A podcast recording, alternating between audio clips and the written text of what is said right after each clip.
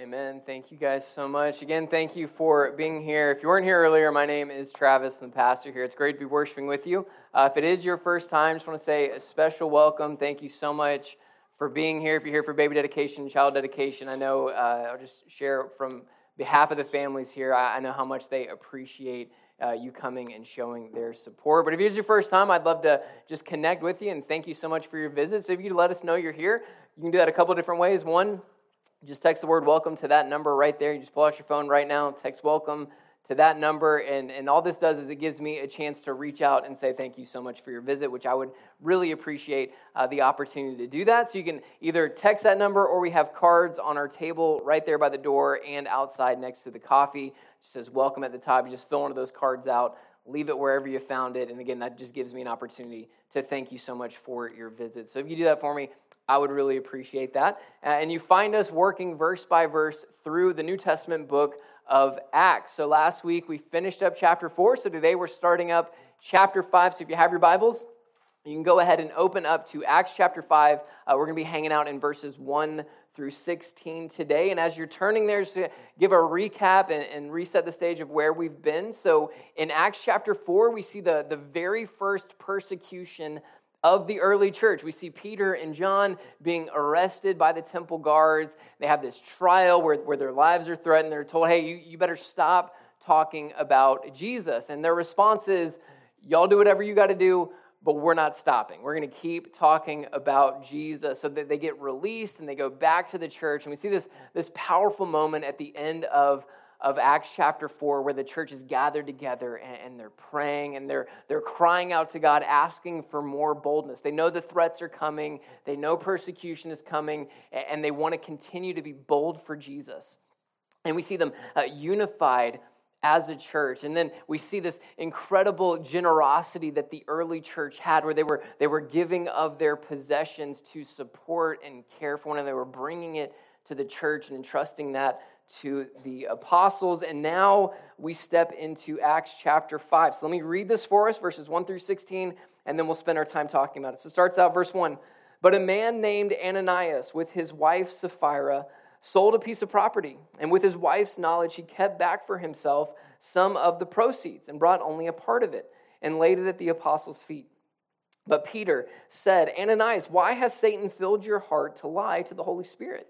And to keep back for yourself part of the proceeds of the land. While it remained unsold, did it not remain your own? And after it was sold, was it not at your disposal? Why is it that you have contrived this deed in your heart? You have not lied to man, but to God.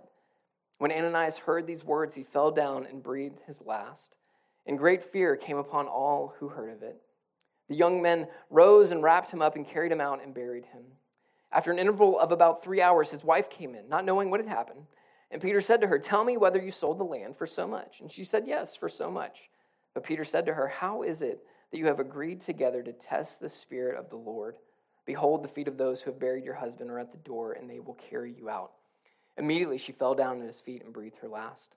When the young men came in, they found her dead, and they carried her out and buried her beside her husband. And great fear came upon the whole church and upon all who heard of these things. Verse 12 Now many signs and wonders were regularly done among the people by the hands of the apostles. And they were all together in Solomon's portico. None of the rest dared join them, but the people held them in high esteem. And more than ever, believers were added to the Lord, multitudes of both men and women, so that even uh, they even carried out the sick into the streets and laid them on cots and mats, that as Peter came by, at least a shadow might fall on some of them. The people also gathered from towns around Jerusalem, bringing the sick and those afflicted with unclean spirits, and they were all healed. So, uh, when you preach verse by verse through the books of the Bible, there, there are moments in the calendar where, where a passage just falls perfectly. And I think you see it clearly. This is a, this is a perfect passage for baby dedication, right? That's a joke. It's all good. But you know, we preach verse by verse, so we're just you know trusting the Lord's sovereignty in this that He had this already planned out. But in, so in, in, Acts chapter four, like we said, this is the first persecution we saw of the early church. So Satan is is coming in trying to attack the church from the outside, and now in chapter five, we're seeing him him come in and attack the church from the inside through the actions of sinful believers. And what's interesting is, is, if you remember at the end of Acts chapter 4, we saw the story and the introduction of a man named Barnabas. And it's told that Barnabas had this piece of land, he sold the land, and he, and he brought the proceeds to the church. And now at the beginning of Acts chapter 5, we see another couple selling a piece of land, bringing proceeds to the church, but this has a much different result. As we read there at the beginning here, it says that Ananias and Sapphira sold the land, and it says that he kept back for himself some of the proceeds. Now, that doesn't seem bad, right? It doesn't seem bad. It's his land. He can do whatever he wants to with it. Peter even makes that clear. You can do whatever you want to with it. So we read this with our English translations, and we think, well, okay, I don't, I don't, I mean, at least for me, I read that, I'm like, well, God, why, why did God, why did God kill him? I mean, so he decided to keep some back. Why is that? Why is that such a bad thing, right? Well, this is where English translations don't do us any favors because kept back is a very uh, nice, kind, generous way to translate the word here that we find in the original Greek language. It's a word that means embezzlement or financial fraud. So that's where, where part of this sin is coming in. So what they did was they sold the land like Barnabas did and brought proceeds to the church and then said, hey, this is, this is all the proceeds. Look, look at how awesome we are. Look, we sold this land, we brought everything. But they didn't really do that. They didn't do that. And Peter, whether you know it was supernatural influence of the Holy Spirit that told him this, uh, whatever happened, he, calls them out immediately. It's like Ananias, why, why are you lying about this? You, you could have given any portion. You didn't have to do this. And as Peter says this, Ananias dies right away. And three hours later, his wife comes in. And Peter asks her, Did you sell it for this amount that your husband said? Yes, of course we did. Peter calls her out on her lie, and she dies immediately. Now, this is where I want to focus uh, our time today. But before we get into specifics, this can be a tricky passage, right? I mean, we, we see this couple. Yes, they made a mistake. Yes, they did something they shouldn't do. Yes, we, we would all agree. Yes, they, they sinned. But why did they have to die right away? It doesn't seem like there was any chance of repentance, of any chance to go, oh, you're right, I'm so sorry, I shouldn't have done that. Like, that, that's where this gets a little sticky and a little tricky. So that's why I want to spend our time on it. And if you've been with us in our study, in our series through the book of Acts, you've heard me say this quite a bit, but there's things in Acts that we have to look for that are, that are descriptive and things that are prescriptive. That's how we have to interpret the book of Acts. We have to figure out, okay, what's, what's descriptive, what's just being described by Luke as this is just what's happening, versus what's prescriptive, what is prescribed for Christians of all ages, of all circumstances, of all situations, what, what are we supposed to walk in obedience to, right? That, that's the difference between descriptive and prescriptive. And I think we need to be clear on this because uh, we know from the entirety of Scripture, right? So this is how we kind of determine what's, what's descriptive versus what's prescriptive. We, we can zoom out in all of Scripture. And when we do that, we know that God doesn't always kill people right away when they sin, right? We know that from our lives. I know that from mine. Every time I sin doesn't mean that, that I die right away. Y'all, I would have died a long time ago, okay? I would have been done a long time ago. So we know that that's not what's being told. It's not that if you tell a lie, you're going to die immediately. If that was the case, if that's what's being prescribed for Christians, better believe I'm reading my kids this Bible story every moment of the day. Like, y'all, liars, you see what happens, right? So that's not that's not what's going on. That, this is just Luke describing what was happening. And what we have to remember with Acts, it is, it's a unique time in history. This is a pivotal moment for the early church. They are in their infancy. They're, they're in a very delicate phase, and they're already getting attacks from the outside. And now here's this sin that's creeping up inside the church. And God knows if I don't deal with this now, if I don't cut this out now, it's going to destroy the church before it ever gets started. So that's what God does. In a drastic move, he removes the sinners from the church. So that's the descriptive part. So let's focus on the prescriptive part. What is being prescribed to us as believers today is, is that sin's a big deal.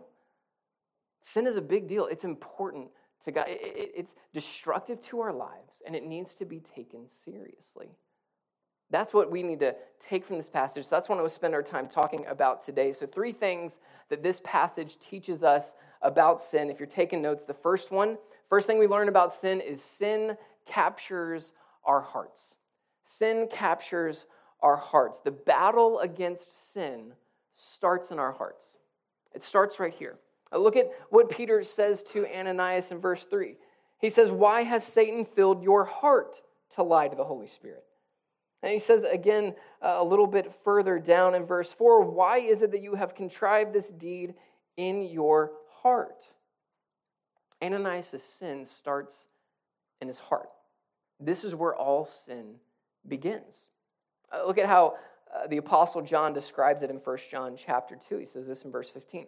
Do not love the world or the things in the world. If anyone loves the world, the love of the Father is not in him.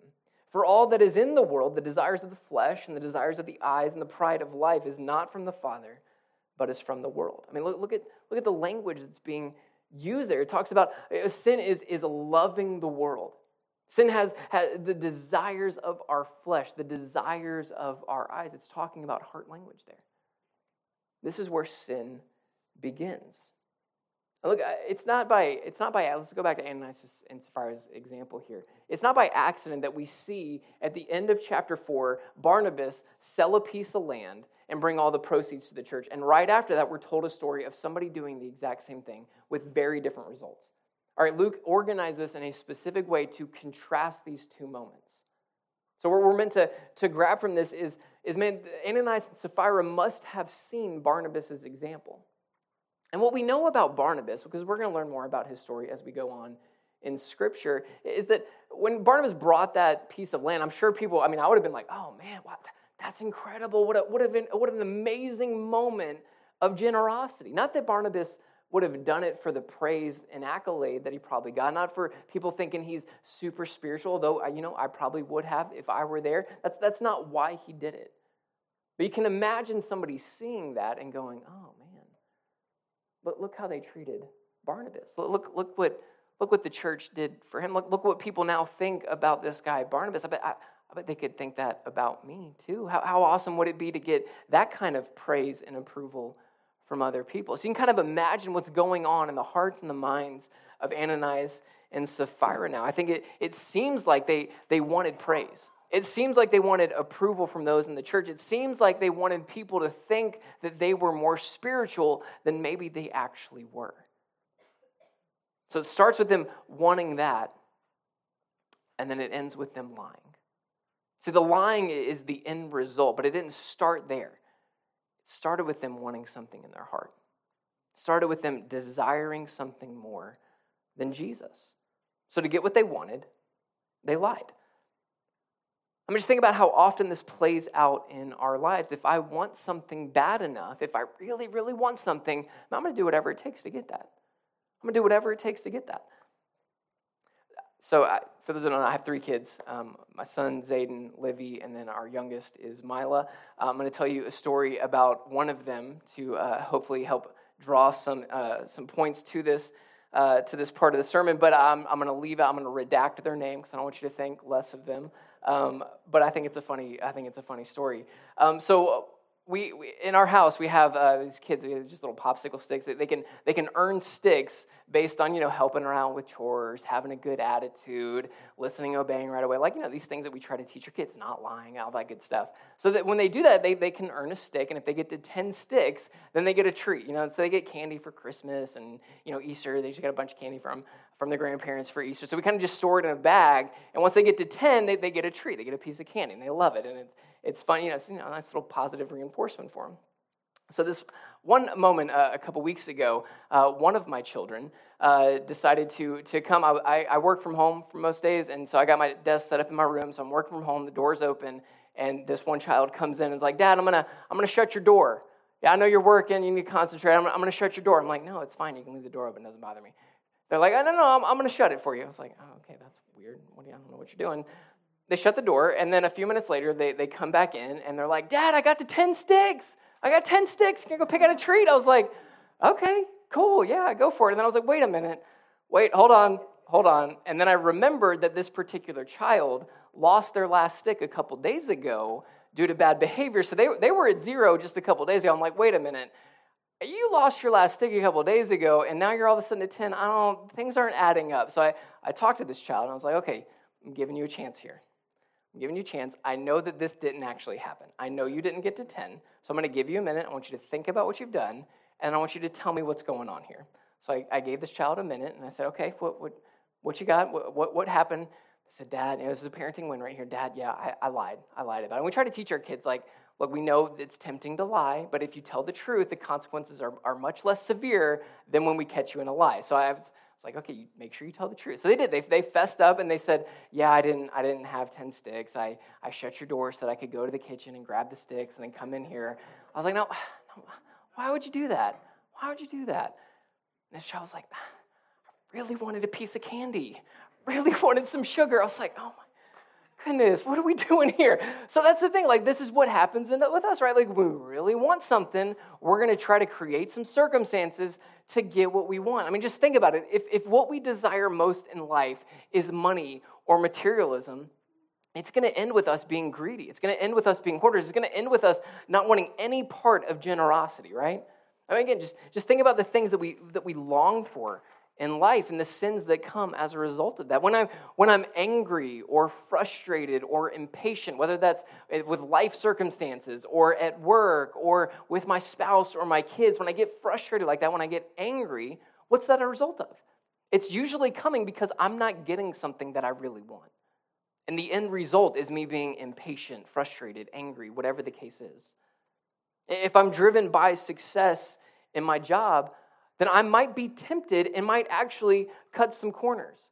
Or I might be willing to throw another employee under the bus to make myself look better. If I'm driven by other people's approval, well, then I'm going to lie and create different situations so that I come across a certain way, so that I look a certain way to those people whose approval I so long for. So we see this play out in our lives. I mean, we could go on and on and on. But the point is, is sin starts with our hearts. It starts with us desiring something more than Jesus.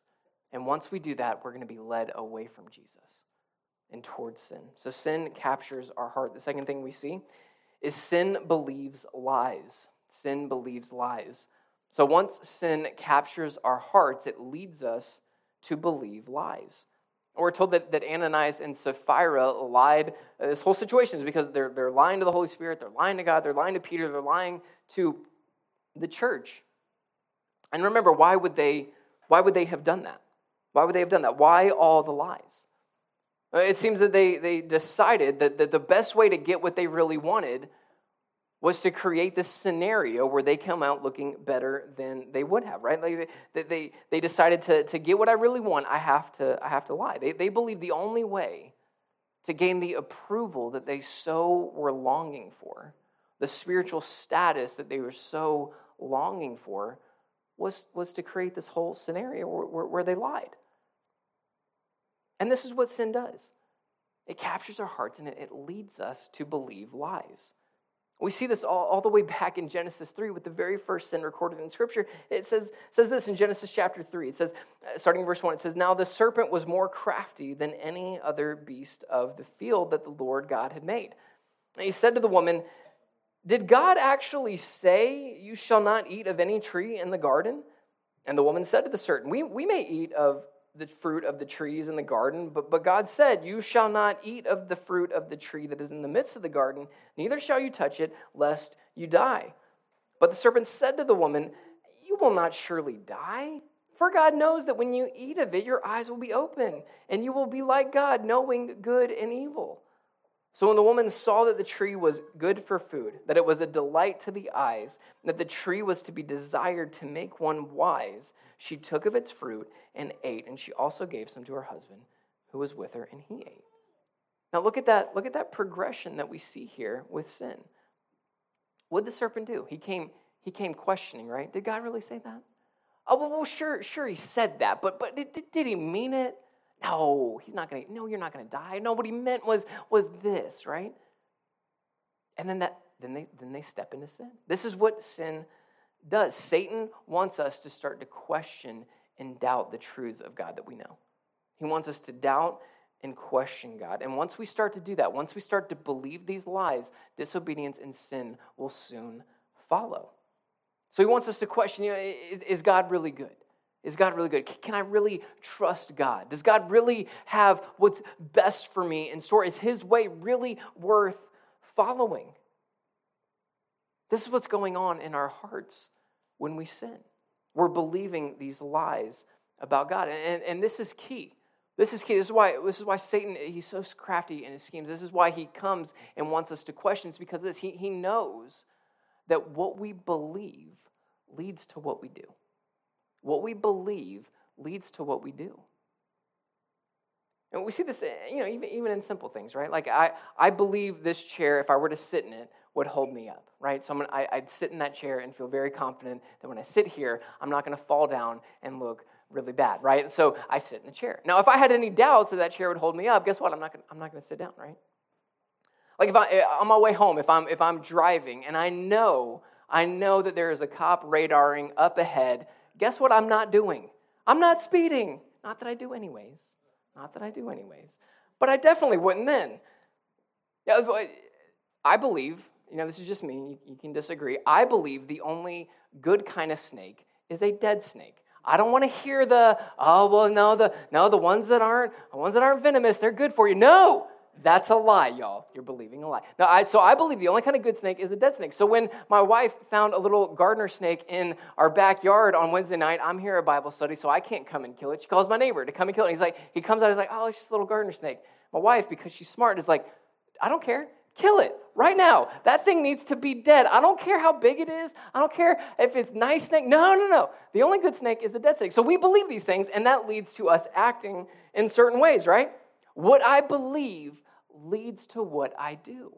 This is true in all aspects of my life. What I believe about my spouse leads to the way I treat and respond and talk to her. What I believe about parenting leads to the way I actually parent my children all phases of life. What I believe leads to what I do, and it's true in our relationship with Jesus. It's true in our relationship with God. What I believe about God leads to how I live my life.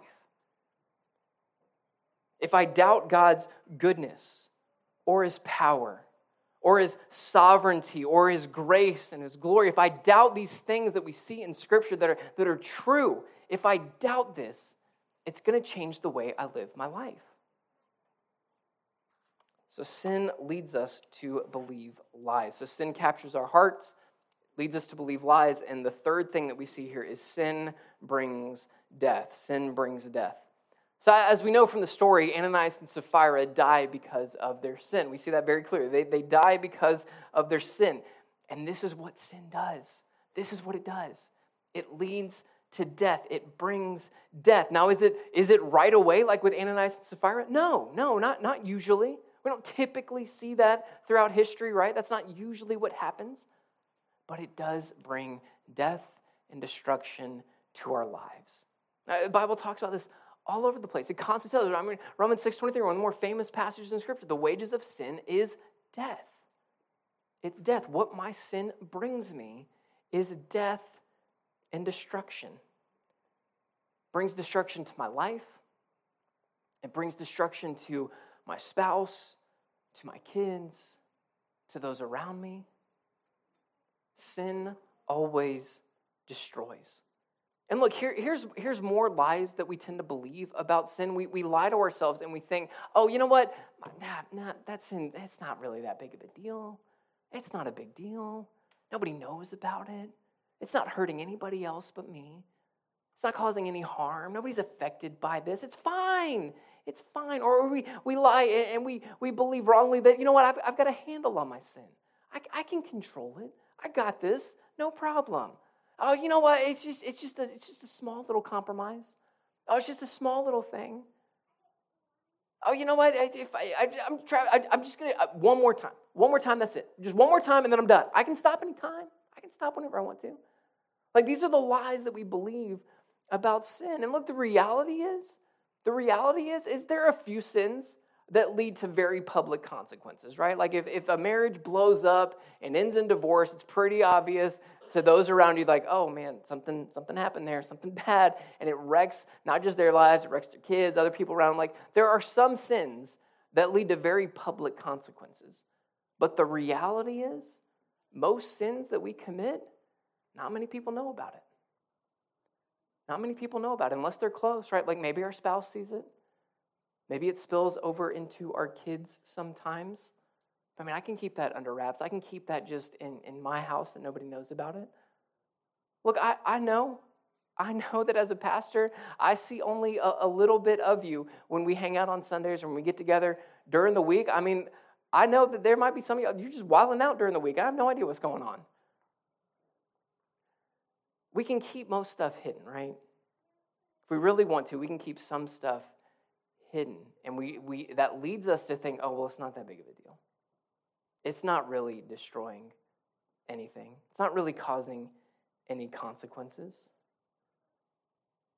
But the reality is, is the more we compromise, the more we give in, the more we chase after sin, the more Jesus, or the more Satan chips away from our hearts and leads us away from Jesus. The more and more we give in, the more and more we go away from Christ. We think we're good. We can put up a good facade for other people to see, but on the inside, we're being destroyed.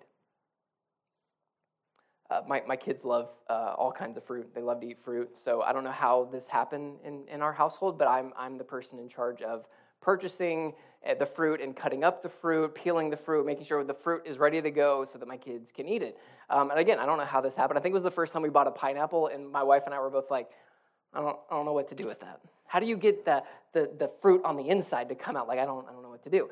Thankfully, there's YouTube for things like this. So, anyways, over the years, I've learned, like, okay, I, I can tell what, what fruit is good, what fruit's ripe, uh, what's in season, what's out of season, because my kids are always asking, Dad, Dad, when are you, when are you going to cut up the pears? Dad, when are you going to cut up the peaches? Dad, when, when's that going to be ready? When are you going to cut up the pineapple? I'm like, no, no, it needs, needs more time to ripen. So, I've been able to, to teach them a little bit as well. So, a couple weeks ago, I went to the store and uh, I bought peaches. And I, most of us in Georgia know now is not the season for peaches. But good old Aldi got some peaches from, from the great country of Chile and, uh, and shipped them here. And I was like, cool, peaches. My kids love peaches. That's awesome. So I bring them home, and, and Zayden right away, my oldest, Zayden right away is like, Dad, what are those?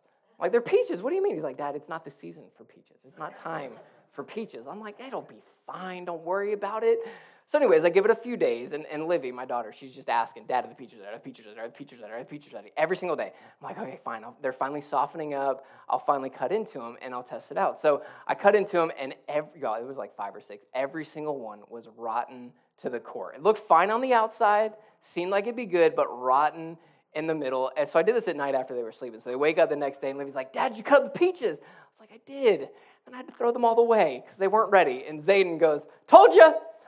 Told you. I was like, oh, man. It's not, the, it's not the lost money of the peaches. That's the part that hurt the most, is now that my son gets to hold this over my head. I like, Dad, you remember when I told you not to do that and you did it and you were wrong and I was right? Like, that's, it was his greatest moment for sure. But this is, this is what sin does, though, right? Like, we, we can look good on the outside, but on the inside, our hearts, our souls, our lives are being ripped apart by our sin. We're rotten to the core. So how, how do we respond to this? How do we how do we fight sin? How do we how do we prevent the same fate as Ananias and Sapphira from sin wreaking havoc over our lives and destroying us? Which is just this is the beauty of the gospel. This is the beauty of Jesus Christ because what the Bible tells us over and over and over again is that no how no matter how far we've gone, no matter how destroyed our hearts might be, no matter how much we've been led astray, repentance is always an option. We can always turn back to Jesus. And here's the thing we, we might turn our backs on God and we might run hard away from Him and towards our sin, but our God never turns His back on us. He is always right there with arms wide open, waiting for us to turn back to Him. That's the beauty of the gospel. That's the promise of Jesus. So if you want to stop living in your sin, if you want to stop chasing towards destruction, turn to Him. Turn to Jesus. And the way we do that is reversing all these things that we've talked about. So instead of sin capturing our hearts, we need to, to fix our heart and our lives and our desires on Jesus. And remind ourselves of the beauty of Scripture that, that Jesus really is bigger and better than our sins. That, that, that he, he really does love us enough that, that he died on the cross for our sins. That his ways really are what's best for us. And look, I think when we, when we talk about that, some of us just need a, a change of mindset when we hear that. Like, I think sometimes when we hear Jesus' ways are what's best, sometimes it's like, you know, when your doctor tells you to, to eat more vegetables or exercise more, like, oh, I know that's good for me, but I don't want to do it anymore, right? Like, like so, uh, you know, we, you can tell me all day long that if you cook it a certain way, it tastes good. Brussels sprouts, I don't care what you do, they're disgusting, okay? They're gross. I don't want to eat them, but, you know, I know it's good for me. So it's, it's like one of those things where I'm like, oh man, okay, I have to eat this. I have to eat these things because I know they're good for me, but they're not enjoyable. Like, let's be real. Let's be honest for a second. This is a safe place. Let's be real. Nobody enjoys that. Sometimes, you know, exercise for me, it's not like I wake up in the, some of y'all might be like this because you're crazy, but like I don't wake up in the morning, I'm like, ooh, I get to exercise. Yay, that's so fun. No, I don't want to do that. No, I want to be lazy. I like that. Like just sitting on my couch. I don't want to do that. But we do it because we, we know it's good for us. Sometimes we think that that's what Christianity is. I got to do this. I know it's good for me, but I'm not going to like it. What Christianity really is, it's like if I went to the doctor and he's like, hey, Travis, I know that to eat healthy, I've told you eat more vegetables, but new studies have come out that if you really want to live your best life, you really want to be super healthy, eat as many tacos as you can. Y'all, I'd be like, done. I can do that no problem. I'll be the healthiest person in the world. Done. Like that's that's what it means following Jesus. Not only is it good for us, it's awesome. That's what it means to follow Jesus. We just need to, we need to fix our minds on Jesus. We need to let him capture our hearts. Because he's awesome. And his ways are what's best. And he is better than anything our sin could ever promise us. So fix our heart and our desires on Jesus. And in, instead of believing lies to fight sin, what we need to do is, is remember God's truth. Stop believing the lies, stop listening to Satan. Remind ourselves that God really does love me, that He sees everything about me. He sees all of my failures, He sees all of my mistakes, and He still says, I love you so much that I sent my Son for you. That He came down and pursued us, that He came after us that through faith in Jesus that I have all the love, acceptance, and approval in God forever. It has nothing to do with, with me or, or what I've earned or how good I am or not good. No, it's all based on Jesus, so I can't lose it. I always have that in Christ. You know, remind ourselves that God really does want to provide for us, that, that He really is working all the time for our good and His glory that we can trust Him, that, that He is a good God that wants to give good gifts to His children. These are truths in Scripture. We need to hold tightly onto them. Remember the truths of God. Stop believing the lies, and then we, then we live in the abundant life of Jesus. We live in the abundant life of Christ. Jesus doesn't save us to live these miserable lives. That's not, that's not what we see in Scripture. It doesn't mean that everything's going to be easy. It doesn't mean that everything's going to be wonderful, that we're not going to go through difficult, hard seasons. No, we will. We will. But what the truth of Scripture tells us is that God is right there with us when we go through those moments. That He's right there with us, leading us every step of the way, and we are safe and secure in His hands. So even in the darkest, most difficult moments, we can hold tightly onto Jesus. We can find joy and contentment and peace and comfort even in the hard times.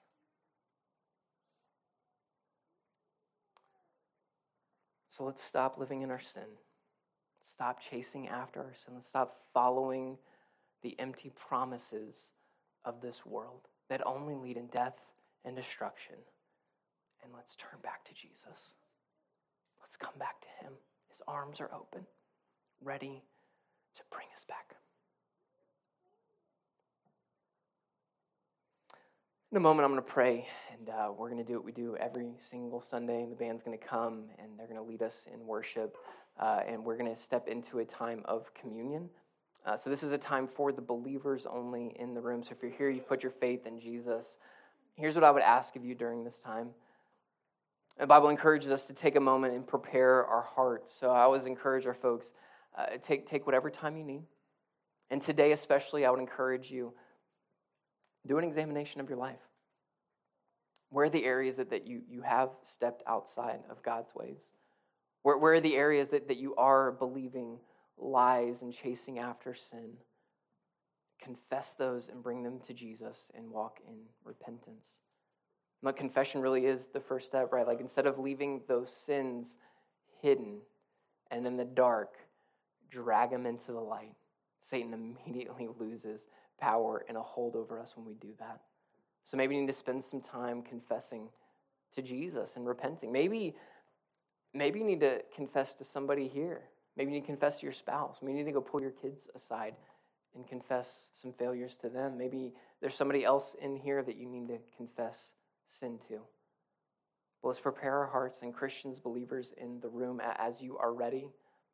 We have elements on either side of the room. We have the bread, we have the cup, and we, we take, we eat, we drink, and we remember and we celebrate the sacrifice of Jesus, that he died on the cross for my sins, and he rose from the grave, defeating death, hell, and the devil. And we celebrate our new life in forgiveness with him. So we come, we eat, we drink, we come and, and we worship as his children. If you're here and, and you're not a believer, I, I, love that you're here. I'm so grateful that you're here. I want you to please keep coming. Keep coming, bring your questions, bring your doubts, bring your fears. This is a safe place for you. But this, this time of communion is not for you, but it can be. It can be. Jesus has his arms open. The Bible makes it clear for, for all who call on the name of the Lord, he will save. Call on his name today. Put your faith in Him. Stop living for your sins. Stop chasing after the things of this world and come to Jesus. His arms are open. So, in a moment, I'm going to pray. The band's going to come. If you're here and you've never put your faith in Jesus and you would like to do that, there's no magic words. There's no, you know, you got to say this or that or it doesn't count. No, there's none of that. You just tell Jesus what's going on in your heart. You say, Jesus, I know I'm a sinner. And I know that way leads to death. And I want to live for you. I'm not living here anymore. I'm living for you, Jesus. He promises when we turn to Him in faith and trust, He saves us and forgives us of all of our sins. If you want to do that today, just take a moment, tell Jesus that, and then come find me, come talk to me, and come talk to anyone, any, anyone here. We, we would love to talk with you about that. We'd love to answer any questions, and, and most importantly, we'd love to celebrate with you. And then come take your first communion as a child of God. Let me pray for us. We'll step into a time of worship and communion. Jesus, Lord, we thank you for today. Lord, I thank you for your word. I thank you for these. At times it can be difficult, at times it can be a stark reminder, but Lord, I, know that I need it. Lord, I know I need a reminder of how damaging and destructive my sin is, and how much better and more glorious you are, Jesus. Lord, would you show us? Show us where we've stepped out. Show us where we've, we've walked away, we've turned away from you, Lord. Give us the strength to bring that sin into the light and to walk in repentance with you, Jesus. Lord, I thank you that no matter how, how far I run from you, Lord, you're, you're always right there. Lord, we don't deserve that. We don't deserve your grace and your mercy and your forgiveness, and yet you give it to us over and over and over again. Jesus, we love you. Give us the strength to walk in obedience to you, Jesus. Capture our hearts, fix our eyes on you, Jesus. For we love you and we ask all of this in your powerful name.